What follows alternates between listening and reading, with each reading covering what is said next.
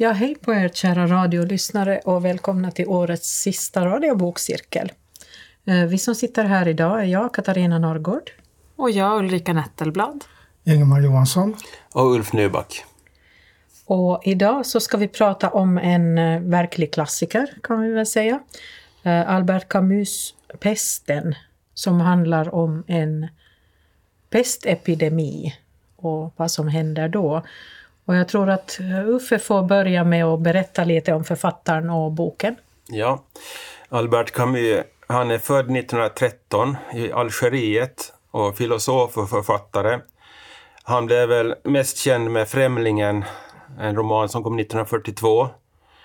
Och sen kom den här Pesten då 1947. Och han fick Nobelpris i litteratur 1957. Och sen så hade han så tragiskt liv att han omkom i en trafikolycka 1960 och blev bara 47 år gammal. Och hans far där som var med i första, första världskriget och omkom där då. Så han växte upp eh, med mamma och mormor i Al Alger, alltså Algeriets huvudstad. Han lärde känna Jean-Paul Sartre i Paris och kanske han anses vara existentialist, liksom Sartre då. Och det här med existentialism då som kanske genomsyrar boken också, att, att man, man gör egna val och man är ansvarig för sina val och det finns ingen som vägleder dig, ingen gud då, som man kan tro på och så. Lite sådär efterkrigspessimism då, möjligtvis. Den här boken Pesten, så det handlar ju om en epidemi, vilket är ju eh, väldigt aktuellt också för oss här på Åland. Det handlar om staden Oran, som kanske är en påhittad stad, jag vet inte. En mindre stad nära havet, nära Alger, nära i Algeriet då. Den här staden, det är en sån här lugn och stilla stad, en klippa som reser sig upp ur havet och havet ligger där utanför och, och det finns stadsportar och så här, så det är en gammal stad. Och det börjar med att en, en råtta dör, helt enkelt. En, jag tror det är läkaren som heter Rieu Ehm, som, som det handlar mycket om, som hittar den här råttan. Och eh, jag kan läsa just den här kapitlen, han hittar den här råttan. Före förmiddagen den 16 april gick do doktor Bernard Rieu ut från sin mottagning och mitt på trappavsatsen stötte han foten mot en död råtta. Just då föste han djuret åt sidan utan vidare uppmärksamhet och gick ner för trappan. Men ute på gatan kom han på att där skulle råttan inte ligga och han gick tillbaka och sa det till portvakten. Inför gamle herr Michels reaktion insåg han tydligare hur ovanlig hans upptäckt var. Upptäckt var. Att den döda råttan låg där hade bara tyckts honom egendomligt, men för portvakten var det en skandal. Hans inställning var kategorisk. Det fanns inga råttor i huset. Hur doktorn än förklarade för honom att det låg en på avsatsen att det låg en på avsatsen en trappa upp och att den troligen var död var herr Michel orubbligt övertygad. Det fanns inga råttor i huset. Alltså måste den här ha förts in utifrån. Det var således ett busstreck. Och det här är då upptakten till hela den här historien och det dör fler och flera råttor och det är väl först det som man reagerar på, att, att råttorna dör. Sen börjar då staden vidta en massa åtgärder mot det här.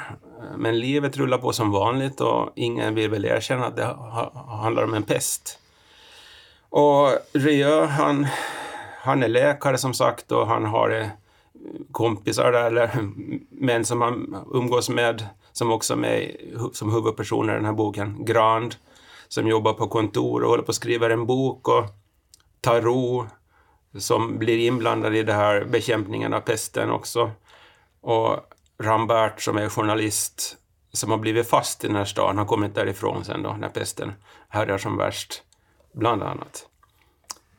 Och den här berättaren, det får man inte riktigt veta vem det är, men berättaren samlar in en massa eh, krön krönikor om den här pesten, han hittar en massa dokument och han, han, han skriver det som att han skildrar det som har hänt i efterhand. Ja. Och vi ska börja diskutera den här boken nu då och eh, det är ju ett aktuellt ämne så jag undrar hur ni andra har tänkt på det här med att, att man har liksom lite fakta i livet eh, här på Åland också. Och hur kopplar ni den här boken till till, till exempel coronapandemin? Ja, så den är ju så mångfacetterad den här boken, Pesten av Camus, så att den är ju, det är väl därför det är en, en så, en, kla, en modern klassiker.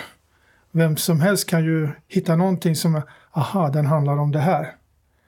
Och så kan man läsa den som en god historia också. Man behöver mm. inte alls bry sig så mycket om att det betyder någonting annat. Mm.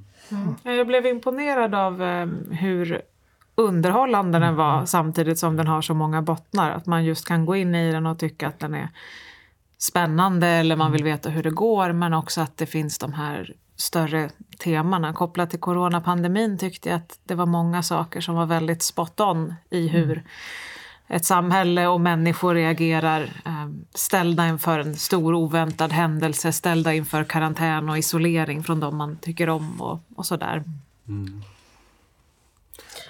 Jo, jag tänkte på precis det där att, att uh, den har så många bottnar så att man kan, liksom, man kan läsa den bara som en, ja, ett, ett, ett äventyr, hur man överlever liksom någonting stort.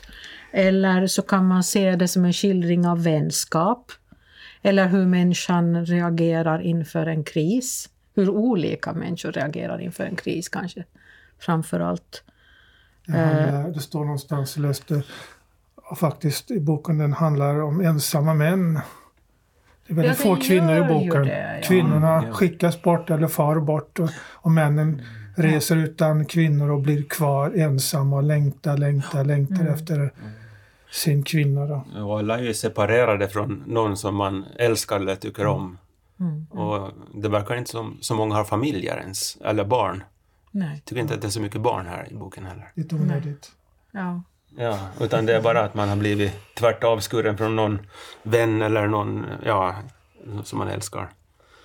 Nej, det, jag tänkte på det för, för jag, hade, jag hade antecknat här några sådana här nyckelord som dök upp ur texten som jag tänkte att åh, jag tycker precis att jag har läst någonting sånt här i tidningarna här senaste åren. Jag tänkte bara läsa kort, riktigt kort. Eh, det är eh, hotelldirektören i den här lilla staden då. Eh, direktören blev utom sig. Men här blir det ju aldrig riktigt kallt. Under alla omständigheter skulle det betyda att vi finge dras med eländet flera månader framåt. Han var för övrigt säker på att resenärer länge efteråt skulle sky staden. Den här pestepidemin var en dödsstöt åt turismen. Och det är hans liksom, det, det, det han tänker på, den här hotelldirektören, för det är hans levebröd. Mm. Jag blev nog lite provocerad mitt i den här kall, kalla vintern. Att vad, vad innebär vinter i Alger och i, och, i Oran? Men pesten beter sig tvärtom mot, mot coronaepidemin. Just det där att, att det är inte så att när det är värme så trivs inte corona. Mm. Men här, pesten trivs ju när det är varmt. Och den drar sig tillbaka under vintern och sådär. Mm. Det är väldigt eh, fina miljöskildringar tycker mm. jag i boken mm. också som liksom är i stämning med den här tryckande hettan och den tryckande pesten och den mm. nästan beskrivs på det sättet. Man vet inte vad det är som, som ligger som en tyngd över staden. Är det hettan eller är det epidemin? Ja. Eh, väldigt stämningsfullt. Som ett lock ligger ja. det över stan, ja. Och den här havsvinden som ska blåsa in så den blåser inte så ofta heller. Att den ger ingen svalka utan det är bara såna här lukter som kommer in från havet. Och, och liksom det är inte, de är helt avstängda i den där stan. Det var en besvärande kontrast tyckte jag, den här miljöbeskrivningen, just de här fina dofterna, eh, solen går ner och sen så, så slutar liksom texten kapitel, nästa kapitel eller nästa avdelning handlar om, om misären i så det, liksom, det kändes som att det inte riktigt, jag mådde inte riktigt bra när jag läste det där. Å ena sidan var det väldigt vackert och fint och sen var det samtidigt, kanske inte misär, men det var ju, det var ju elände, död och sjukdom och elände. Mm. mm. Jo, jag tänkte just på, på den här, den här beskrivningen av hur när det börjar dö väldigt mycket människor och de, ska, de måste transportera dem bort från stan och begrava dem utanför stan. Så de har fått lägga ner några spårvagnslinjer under, under pesten, då, under epidemin, för att det inte behövs så mycket transporter. Så då, då tar de i bruk en av spårvagnarna då och lastar dem fulla med lik och, och mm. kör ut utanför stan. Och det där var, det kändes väldigt makabert måste man ju Jo. säga. Den, handlar, eller inte handlar om, men den kan ju läsas som en, en, eh, säger man, en beskrivning av, av Tredje riket och, och Nazityskland. Allegori. Ja, ja. Jo, jag eh, liksom rå, roar mig med att kolla igenom den här prefekturen, alltså deras åtgärder mot pesten. För man måste ju reagera, människor reagerar och ju förr desto bättre och det gör man ju med corona också, epidemin. Men jag samlat ihop 50 olika sådana här steg som de tar, de här prefekturerna, alltså de som har eh, makten i stan då, som ska försöka begränsa pesten. Och ja, det börjar med att församlingen håller ett möte, sen börjar man räkna ihop siffrorna och sammanställa dödstalen. Men sen när pesten här är som värst, då, ja, som du sa, så är det ju spårvagnar som transporterar döda kroppar och, På natten. på natten och man har inte ens tid att begrava alla en, enskilt, en och en. Så det är ju då som det är som toppen av allt. Och jag vet inte hur länge den här boken igen håller på heller. Alltså hur länge Det är, är väl mindre än ett Par år. år. är det? Eller är mindre? det Är det ett par jag, år jag kommer jag inte nästan. ihåg riktigt. Kanske det är något år, ja. Men jag tänkte jag gav upp tidsaspekten där för det står september, oktober hela tiden. Ja, Ja. jo, det är sant. Det, var, det, det är lite svårt att, att säga säkert hur. Mm, här, Det känns som det, det är väldigt länge samtidigt som man inser att det knappast är så. en av de roligaste stegen som de har tycker jag, är att de börjar ta liv av hundar och katter. Specialstyrkor börjar skjuta hundar och katter för att de ska vara smittspridare.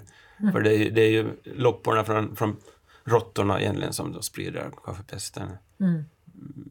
Men sen desinfi- desinficerar man också, precis som under coronaepidemin. Man sätter människor i karantän, man eh, begränsar, man, man isolerar stan, man får inte resa därifrån. Till och med att man liksom, man får inte skicka brev mera. För att breven liksom skulle vara smittsamma. Man vet inte om de är det, men man vågar Om man inte ringer chansa. så får man inget svar. Man vet inte om vad det, vad det är. Man får, man, får, man får liksom inte veta om man har kommit fram. Jo. Det som jag tänkte på också, och som också kändes lite bekant, så är ju det här med, med, med hur folk liksom reagerar på den här sjukdomen. Hur olika, en del accepterar den bara, andra slåss emot den.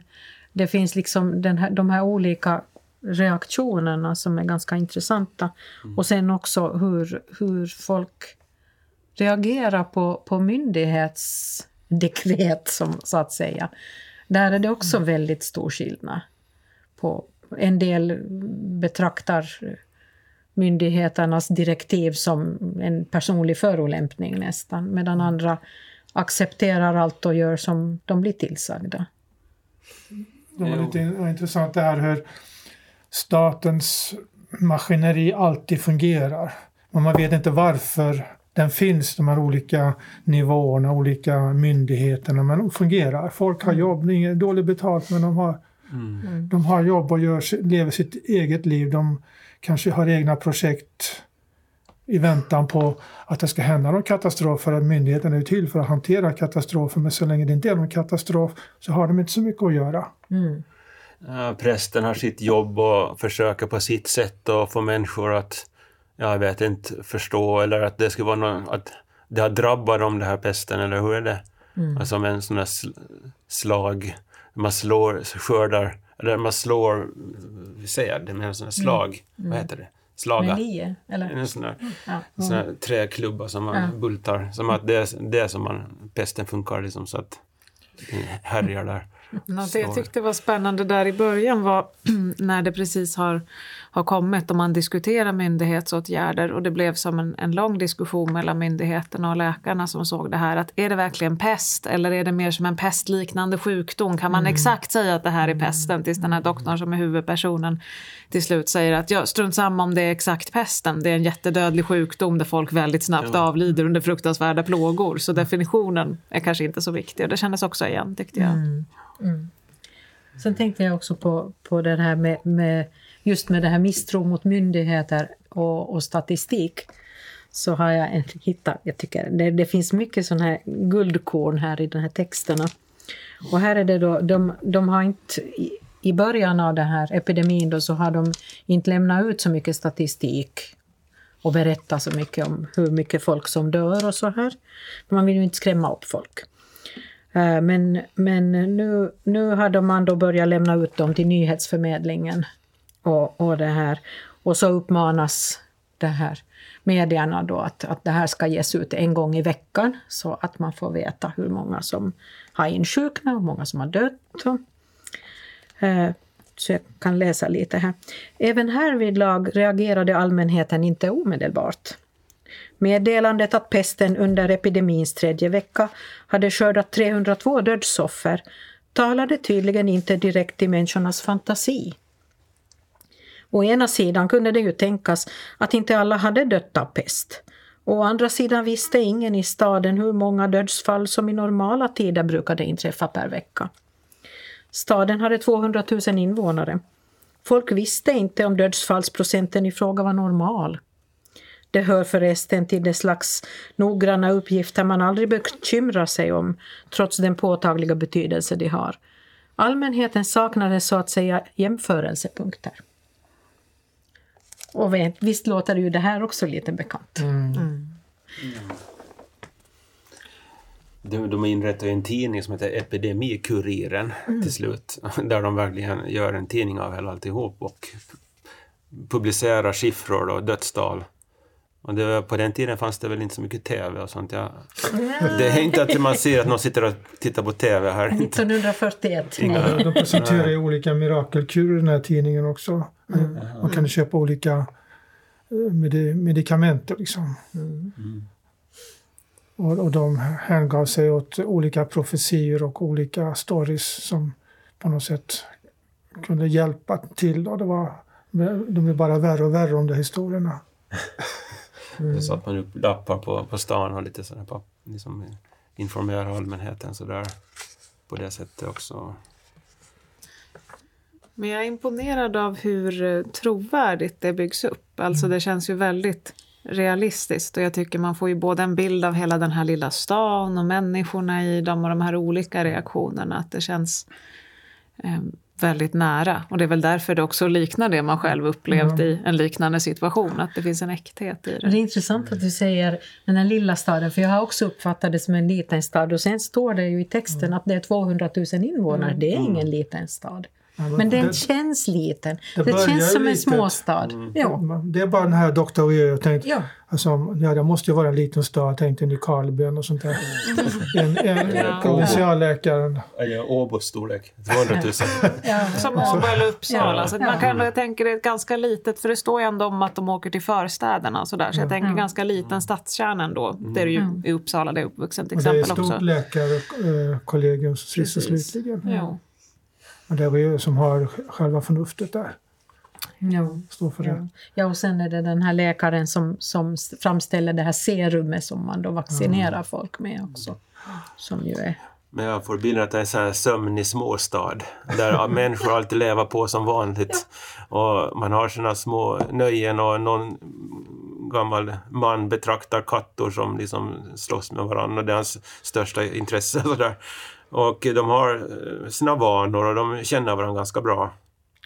Men sen... beror det här upplevelsen man får som läsare på att det är den här lilla staden, är det, är det fransmännen då? Och att det blir så stort beror på att det finns en massa diffusa människoskaror liksom runt omkring. Kan som, det vara det? Som ja. Är, ja. Mm. För det här är väl under franska tiden ännu, ja. eller hur? Det bör det ju vara. Ja. Jag mm. tänker nog att det är som franskt på något jo, sätt. Jo, jo. Allt. Ja, det var, var väl franskt ganska länge ändå, Algeriet. Så det, Mm. Så, så skulle jag uppfatta det. Och, och det mm. känns lite... Sen är det ju det också att det är sist och slutligen, fast man tycker att det är många personer, så är det inte så många personer som man följer. Mm. Så det blir som en liten mm. klick med människor som man lär känna ganska nära. Ja, jag tänker att den är tidlös den här boken. Alltså om den skulle utspela, om det skulle vara en nutidsroman, då skulle det handla om efter, världsk först, efter andra världskriget. Mm. Då har det hänt ganska mycket.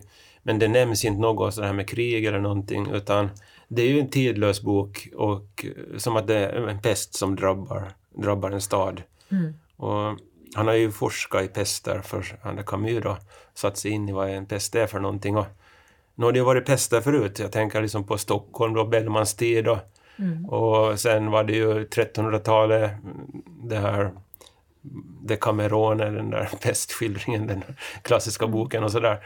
Så nu vet man ju vad pesten är, eller på sätt och vis. Mm. Så det är ju en, en, en pestskildring kan man väl säga, en av många.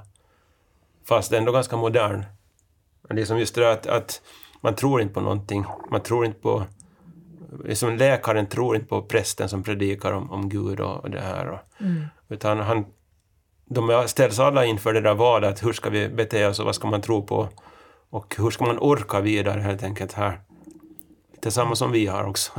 Att hur, Och där tycker jag också att det beskrivs så bra just att i början när det kommer så är det mer av de skildrar hur det är den här starka reaktionen, man är i en kris, man måste agera och det finns mer som energi, också i frustrationen. Men sen så, så skriver han om hur det liksom blir nästan den här tristessen, man blir som avtrubbad. Man sörjer kanske inte lika intensivt men man, man känner ingenting lika intensivt, det bara går på. minnena bleknar. Också Ja. den som man har lämnat. Den här kärleken som man hade. Och de där intensiva minnena, de försvinner in i någon sån där dunkeldvala. Liksom att allt blir som pest. Allt blir som pestens gång.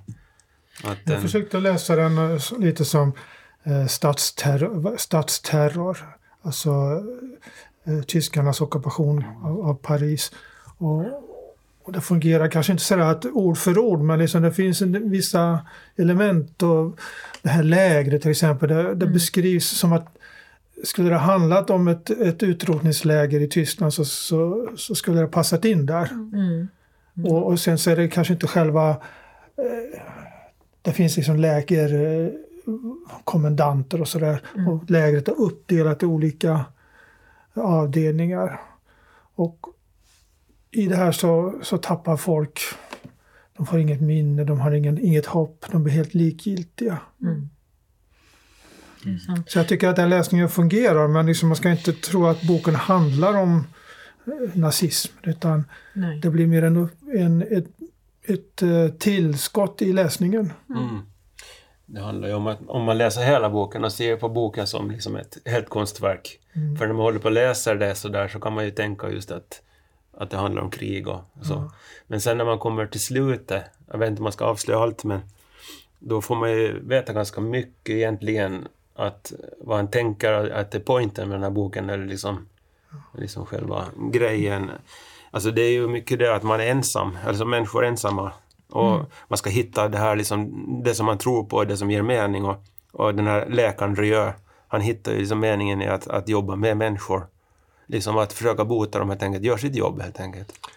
Och Ska leva i nuet ja. på ett annat sätt än kanske vi tänker när man, som, inte i nuet som en self utan nuet att man är tillsammans i nuet. Jag tänker på, på den här eh, journalisten Rambert som ju då har blivit fast där i stan.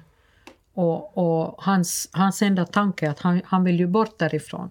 Han har en flickvän, en dambekant kan man väl säga, som han har insett att han, han behöver henne. Det är liksom, han är rädd att, att det ska försvinna om han inte får träffa henne igen. Han måste, få, han måste komma ut ur stan, han har ingenting där att göra, han hör inte hemma där.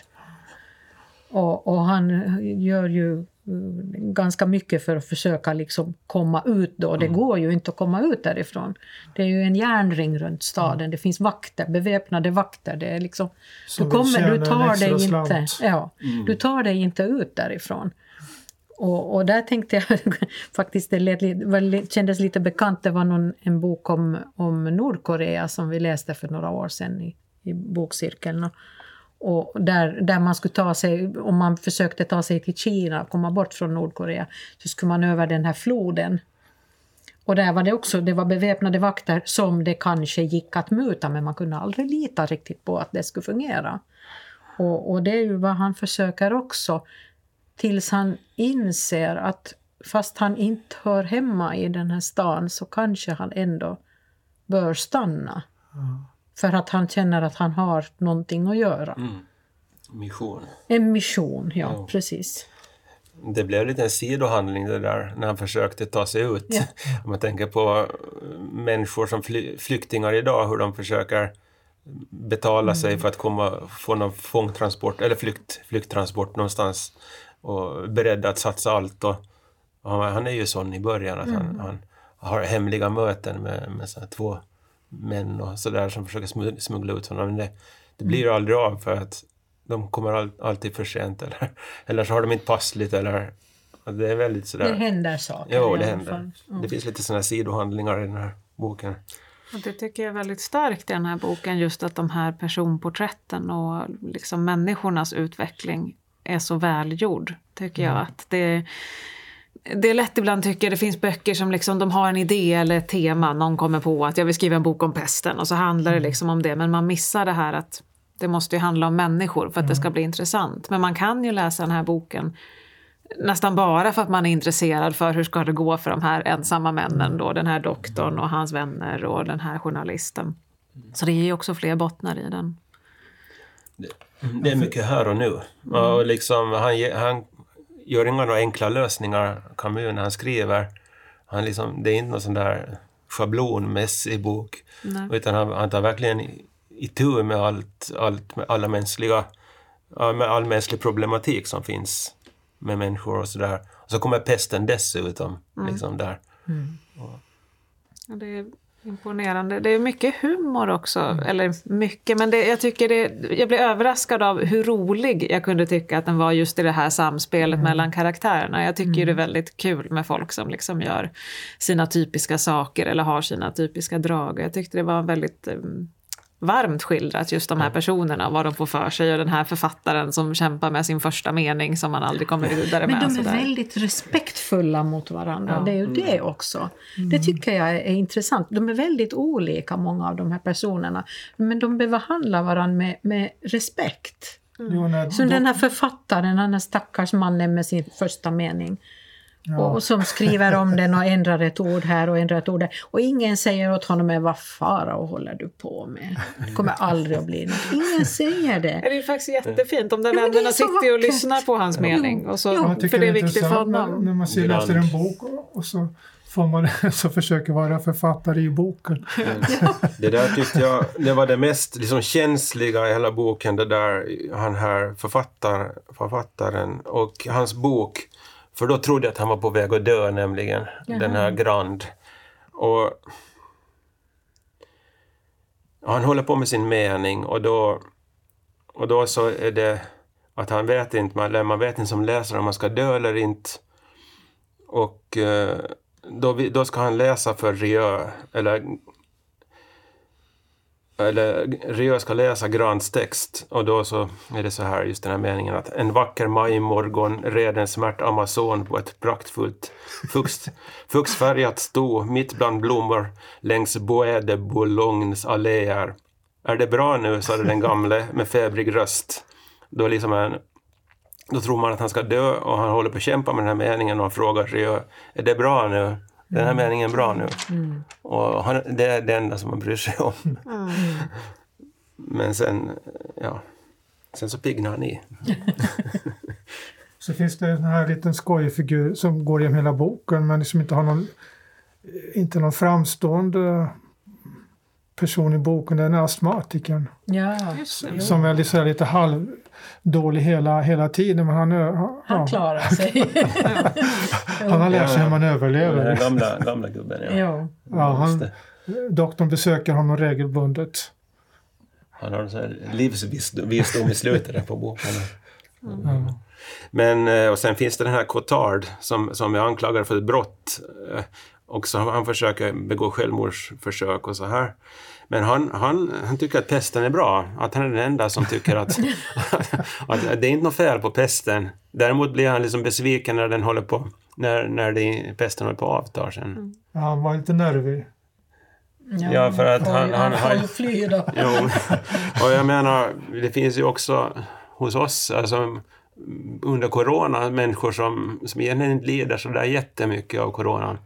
Om vi tänker på alla som är mera sådär inåtvända och kanske inte så, så där behov av att träffa människor hela tiden runt sig. Det finns ju där också att, att inte, inte lider alla så det är jättemycket i den här boken heller. Det finns en person då. Ja. Nej, men det tyckte jag också, precis som du säger, var, var en bra bild av just den personligheten i en kris eller pandemi. Att det finns ju de som faktiskt får något som passar deras liv Mm, bättre av det som blir konsekvenserna. I att det blir mer isolerat Mm. eller i att man får mer gemenskap med andra eller de som är väldigt oroligt lagda. Så vet jag vissa som som under pandemin har tyckt att det var skönt för att nu är alla lika oroliga Ja. så att nu är de liksom inte hispigast. Så att, Så fanns det de som tjänar pengar på det. jo. Jo, förstås. Men det är det alltid. Eller, ja, jag känner jag mig lite cynisk, men, men, men så Jag är det. försökte titta på, inte om jag hoppar fel här nu, men eh, vid den här adventstider. Tänkte, sista kapitlet öppnas ju portarna. Tänkte jag, ja men det här är ett eh, adventstema. Gör porten hög och dörren bred. Det är en psalm som inte sjungs nu- så mycket numera. Men, ja, och, och det fanns lärjungarnas trötthet och likgiltighet efter korsfästelsen. Och, och så var det begravningsceremonier. Och, sen vet jag inte riktigt vad, vad de två föregående kapitlen man får in det i den här storyn. Men ja, man kan läsa den på olika sätt. Mm. Det är julens budskap och eftersom vi har så jul snart så, så här kommer det, när det blir, börjar bli jul här så det, då står pesten liksom sådär som skördar mest offer och det är verkligen så att ingen har någon liksom sån julstämning precis. Och jag tänkte jag skulle läsa här om julen för så här beskrivs det. Julen det året blev snarare en helvetets fest än evangeliets. De tomma affärerna utan ljus och med konstgjord choklad eller tomma askar i fönstren. Spårvagnarna fyllda av dystra gestalter. Ingenting erinrade om gångna jular. Under denna helg då alla förr i världen kom samman, rika och fattiga, fanns det bara plats för de isolerade och skamliga festligheter som privilegierade kunde köpa sig till i något flottigt bakre rum för dyra pengar. Kyrkorna fylldes av klagan snarare än tacksägelser. I den dystra iskalla staden sprang en hel, hel del barn omkring, ännu ovetande om vad som hotade dem. Men ingen vågade tala med dem om gamla tiders Gud, höljd av gåvor, gammal som den mänskliga nöden, men ny- som det unga hoppet. I allas hjärtan fanns det nu bara plats för en, ett mycket gammalt och mycket dystert hopp, just det som hindrar människorna från att ge, ge efter för döden och som bara är en envis vilja att leva. Det är ju lite sådär anti, anti-jul det här då. Att det, ja, men... Eh, det står ju talas om ett, eh, ett barn som led som en korsfäst Kristus, tror det står på något ställe. Mm. Och, Men alltså, det är ju att det blir som en sån här kurva. En novell brukar man skriva som en sån där kurva som, är som jag får en höjdpunkt och sen ska det liksom, så går det neråt igen. Och den här boken har väl också en liten kurva, kanske. I och med hur, hur pesten liksom går fram och sådär. Man kan inte göra något åt den riktigt. Men. Jag tycker den, den hade, jag hittade också en, en sak som eh, den här läkaren då, Rieu, eh, när han funderar på, på skillnaden på sitt jobb innan pesten kom och vad han gör sen efteråt. Eller under, under tiden om man säger så. Eh, att, för han är en sån här väldigt godhjärtad människa alltså. Han vill verkligen hjälpa.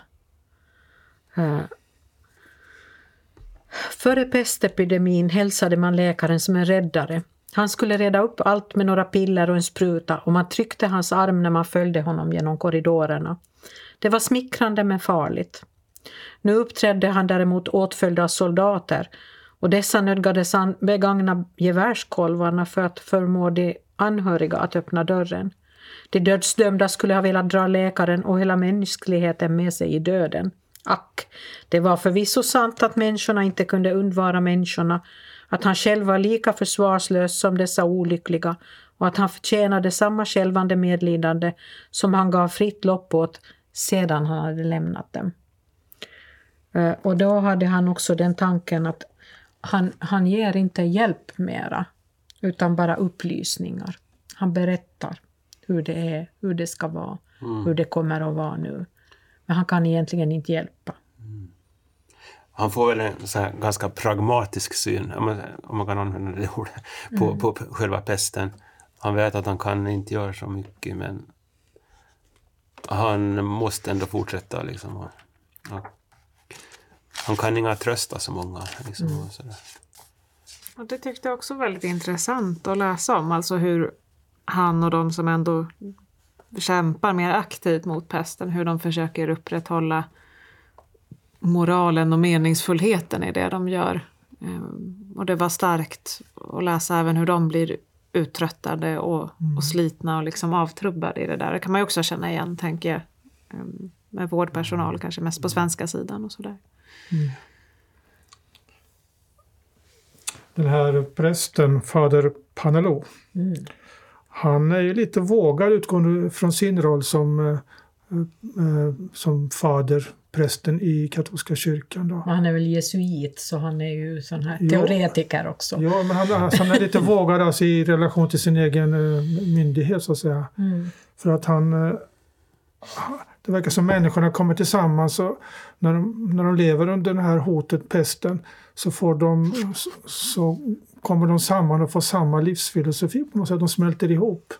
I, jag tänkte jag skulle läsa någonting om man har hittat det här. Jag kanske inte... Mina bröder, var och en måste vi vara den som stannar. Det gäller inte att avvisa försiktighetsåtgärderna och den kloka ordning som ett samhälle införde i en hemsökelsesordning. Man ska inte lyssna på sådana moralister som sa att det gällde att falla på knä och ge upp allt. Det gällde bara, tycker jag vackert, att börja gå framåt i mörkret, lite i blindo och försöka göra gott. Det känns sådär, ja, enkel livsfilosofi men ändå ganska erfaren. Mm. Det är lite som att i, inför döden och pesten så är alla lika, alla människor. Han Det tar, det, tar, det tar bort liksom de här, vad heter det, samhällslagren eller liksom sam, eh, skillnaden mellan människor. Och det kommer väl fram i den här, den här teatern som de går och tittar på, den här Orpheus och Eurydike också.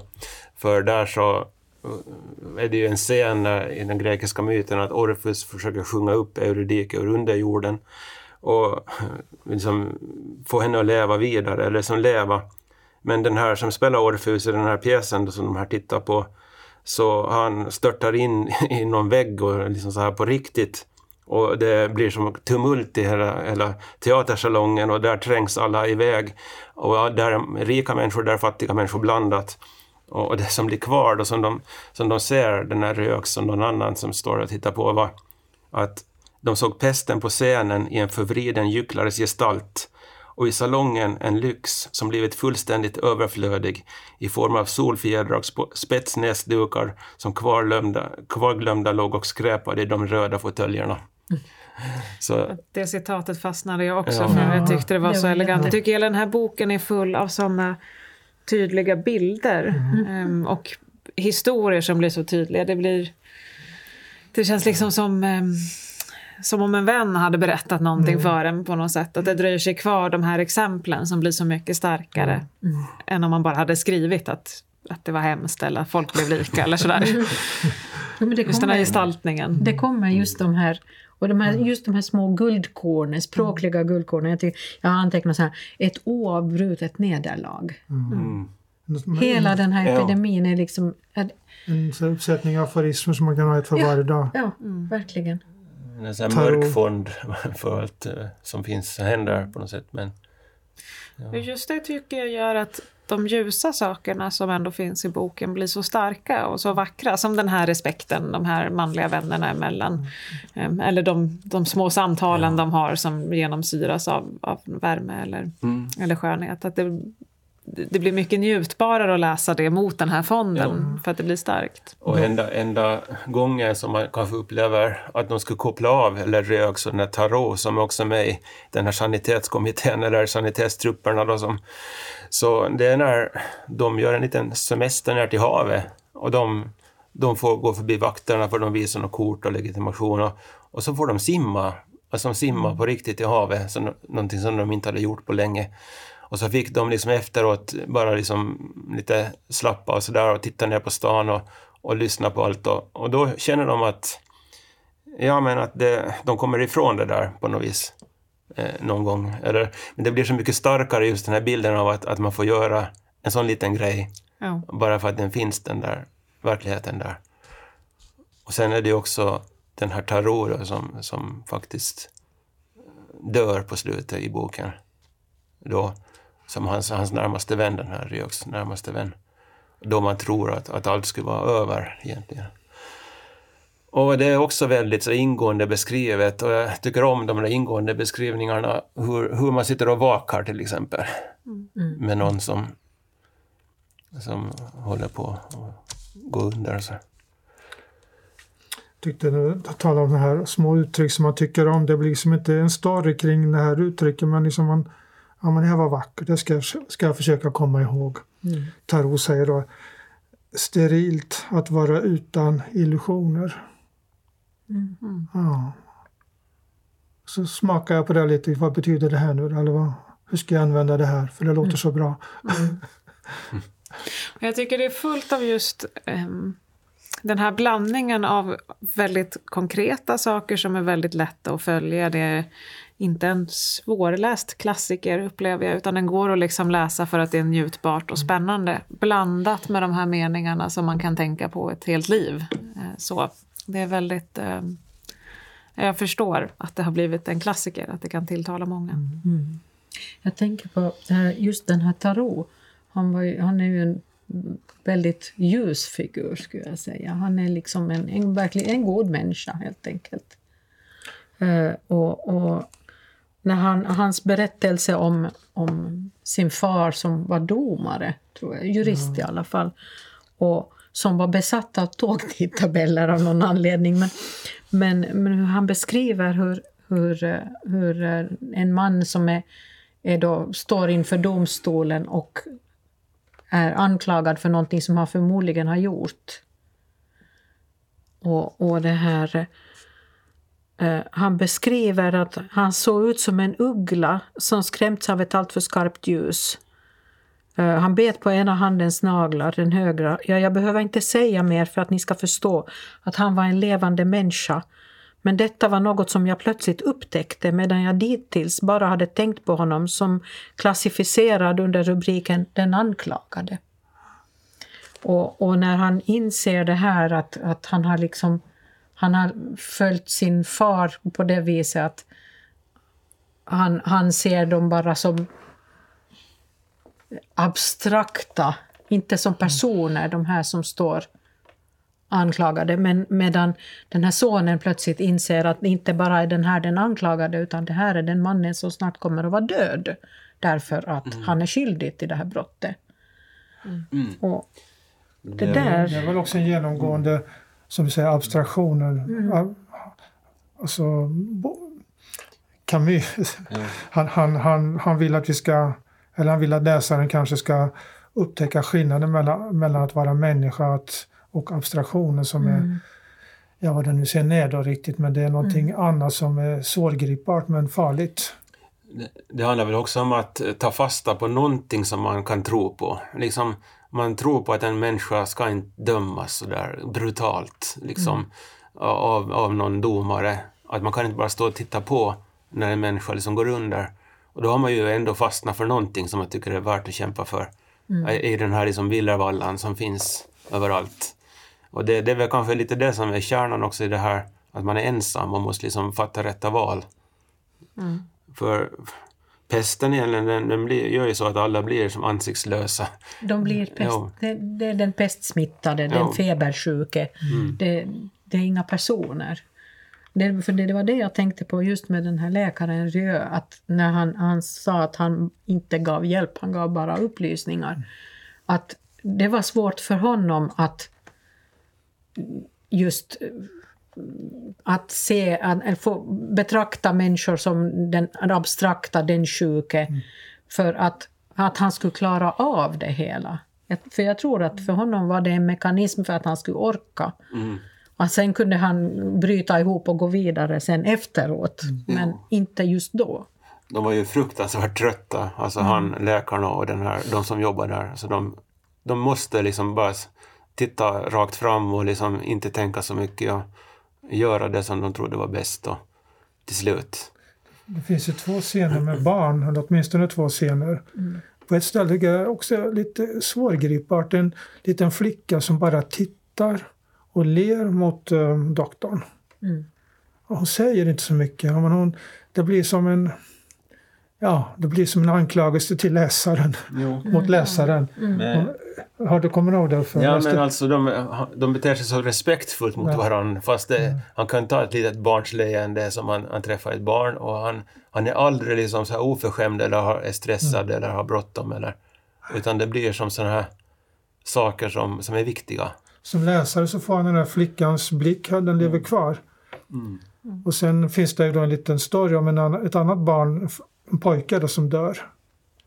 Och den är ju, det är ju grymt. Alltså, det är man, väldigt utdraget. den som, är, Det är den som har ett litet Ja. barn liksom hemma, Mm. den liksom, nej, jag orkar inte läsa det här. Nej, det var Det, det är för jobbigt. tyngsta det. Det var Ja, men det liksom, men. Rieu, han, han klarar inte heller av att stå kvar, så han gick ut. Och det där biter sig kvar, kvar fast i honom, det Ja. där minnet av ett Ja. barn som har dött då. Ja, beskriver kramperna, hur, hur, hur den lilla barnet kan ingenting göra. Och, och kastar sig från ena ändan av lakanet till det andra. Liksom. Mm, Det där är ju samma som att ett människoliv betyder liksom lika mycket som allt annat egentligen. Att eh, det, det är någonting som, som man måste liksom kämpa för och sådär. Och jag tänkte när den här pesten kommer upp till en sån här platå, det är liksom i, i augusti så, så börjar det jämna ut sig, man har kommit till en sån här platå och, och då så säger de så här att så kämpade pestens fångar vecka efter vecka bäst de kunde och som setts lyckades några av dem, exempelvis Rambert, rent av inbilla sig att de fortfarande handlade som fria människor och att de, kunde, att de fortfarande kunde välja. Men vid den här tiden, i mitten av augusti, kunde man faktiskt säga att pesten hade lagt sig överallt. Nu fanns det inte längre några individuella öden. Det fanns en kollektiv historia, nämligen pesten, och känslor som delades av alla. Starkast var känslan av skilsmässa och exil, med allt vad den bar med sig av rädsla och uppror. Så det är ändå det här att man är avskuren från en människa som, som är det hemska, det fruktansvärda. Men annars så jämnar ju pesten ut allt. Den, den gör att man får en sån här kollektiv historia på något sätt. Och lite som coronan också, att man får något att prata om. Ja. Men så är det ju precis i slutet och sen liksom när, när det hela är över så att säga. Så kan man berätta att men jag var med. Ja. Jag, jag har liksom, det här har jag klarat mig igenom. Grejen är väl det att man inte vet när det ska ta slut. Man kan inte säga när man är mitt i det.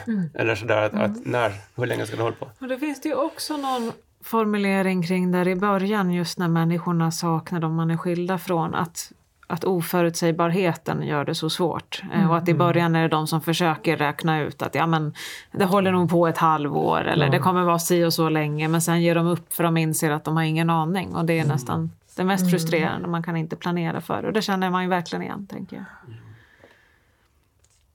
Men sen det här slutet igen, alltså jag, är ju mycket för att, att analysera sönder en bok, alltså jag är liksom inte sån där som ska liksom spara någonting. Utan då så, när, alla, alla, när portarna öppnas och, och alla kommer tillbaka så det blir en himla glädje, yra. Men det är egentligen inte så, man får inte den här känslan av att det är så glatt ändå. Att man skulle gärna vilja att det ska vara fest och, men till exempel den här doktorn Rieu, han, han eh, är inte så speciellt glad. Han drabbas inte. Han går runt där med, med sin, sin vän eller någon, någon av de här som har överlevt. Och, men då till exempel ser han ett drama där den här Cotard blir tillfångatagen och skjut, skjuter där från ett hus och han sitter där inne och ska försvara sig och polisen ska ta fast honom. Så det fortsätter ju liksom ändå allt som vanligt. Jag tänker att det är väl kanske ganska träffande också för att det, det sällan blir den här stora euforin bara för att något hemskt försvinner. Utan då upptäcker man att ja, sen var ju hela vanliga livet precis som det. Det är inte så att det jämnar ut sig att en tid av kris följs av en tid av total frihet från sånt som är svårt. Sen de har- tänker jag att han måste ju vara så trött också, den här doktorn. Men de har ju också förlorat sina eh, vänner. Eller inte alla, men många har gjort det. De har, ja, Och de vet ju inte heller om vem som lever och inte lever, för det var ju så otroligt isolerat. Ja. Så är det. För det känns, jo, det känns nästan lite som en antiklimax. Man, på något vis väntar man sig fyrverkerier och, och, och, och blomblad och, och hela faderullan och sen blir det inte riktigt så. Och det blev ju ett fyrverkeri på slutet. Ah, okay. Men, men ändå inte. Liksom då. Ja. Men jag tycker slutorden är jättebra. Bra. Och Ja, jag ska, inte, jag ska inte avslöja dem, men det, det handlar lite om hur man borde bete sig som människa egentligen. Ja, man säger det för att jag tycker slutet har väl ingen, att- tycker det är ingen sångbok som har ett, en upplösning på det sättet. Jag vet inte, nästan det kändes som en sån där epi... Sån här som... eh, Epilog nästan. Att hur, hur människorna borde vara egentligen. Att... eh, Jo. När Rieu hörde glädjeropen som steg upp från staden mindes han att denna glädje alltid var hotad. För han visste något som denna folkmassa inte visste och som man kan läsa om i böcker, att pestens bacill aldrig dör och aldrig försvinner, att den kan slumra i årtionden i möbler och tyg, att den tålmodigt väntar i rum, källare, koffertar, näsdukar och pappershögar och att den dagen kanske kommer då pesten till människornas olycka och belärande återväcker sina råttor och skickar ut dem att dö i en lycklig stad. Så det är lite sådär varningens ord. Det, man undrar om Stephen King har läst Camus. Jo, jag har läst någon Stephen King om som handlar om sådana här zombies. Jag kan vet inte om du har läst den. Nej, men det finns ju hotbilder överallt. Så det är ju, Men, men här är det också, alltså då kommer ju kriget också in. Alltså man tänker just på det där. det är så. att, och håller vi på att glömma eller inte? Ja. Och säkert lite samma tänker jag om man kommer ur ett krig så är ju segerdagar också ett antiklimax. Att inte är alla lyckliga bara för att ett krig är över. För att förlusterna finns ju kvar och det ska byggas upp igen och det, det är inte så att allt försvinner som var jobbigt bara för att kriget inte pågår. Såren finns kvar. Ja, hörni, jag tror att vi är klara för idag, eller hur? Eh, det här var alltså, vi har diskuterat Albert Camus Pesten idag. Och vi som sitter här så är jag, Katarina Norrgård. Och jag Ulrika Nettelblad. och jag är Ingemar Johansson. Och jag, Ulf Nyback. Och Uffe gjorde det sin sista, sista radiobokcirkel nu, så nu ska vi se vem det är som dyker upp i, i januari sen. 17 januari återkommer vi sen och då ska vi prata om en, som, en bok som inte är en klassiker för den är alldeles ny, den kom ut i oktober. Eh, Queen Trans Skugga och svalka. Men till dess, ät mycket choklad, läs mycket bra böcker och ha det så bra.